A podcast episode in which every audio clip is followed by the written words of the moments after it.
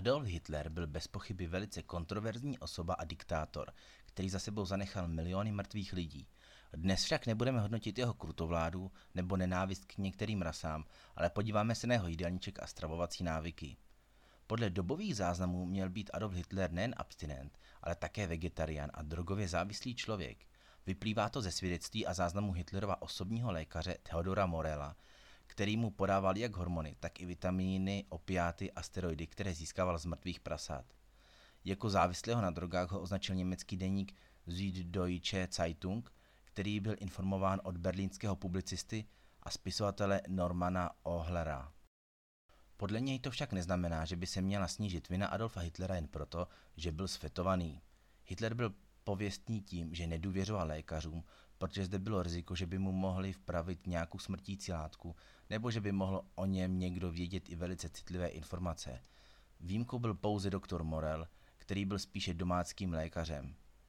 Hitler se se svým doktorem poprvé potkal v roce 1936 v Mnichově. Důvěru si Morel získal poté, co zbavil Hitlera jeho trávicích obtíží.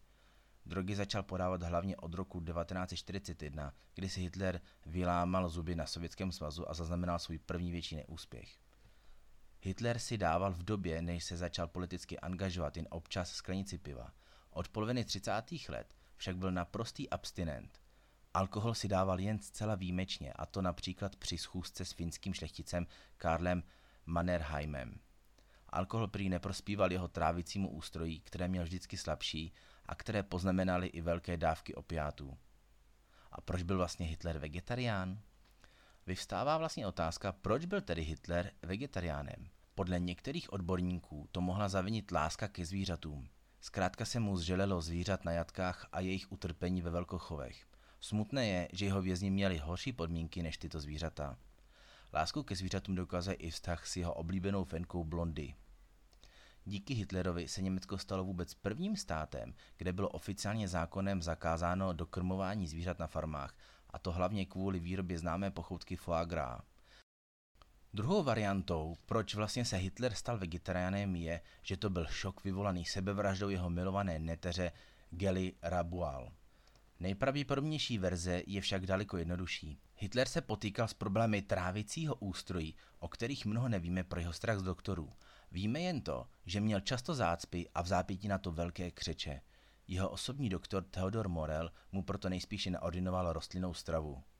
Doktor Morel vypověděl, že v jednu dobu užíval až 28 různých léků a k tomu dostával i injekce redukované dávky jedu na krysy, který mu prý pomáhal proti nadýmání. Z pohledu dnešních vegetariánů zřejmě vegetariánem nebyl. V dnešní době si totiž vegetariáni sledují nejen to, aby nejedli maso, ale taky, aby žádná složka jejich potravy nepocházela ze zabitého zvířete, jako například hormony a enzymy z kravských a prasečích žaludků.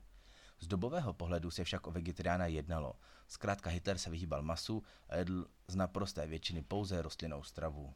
Více na www.žádnýšpeky.cz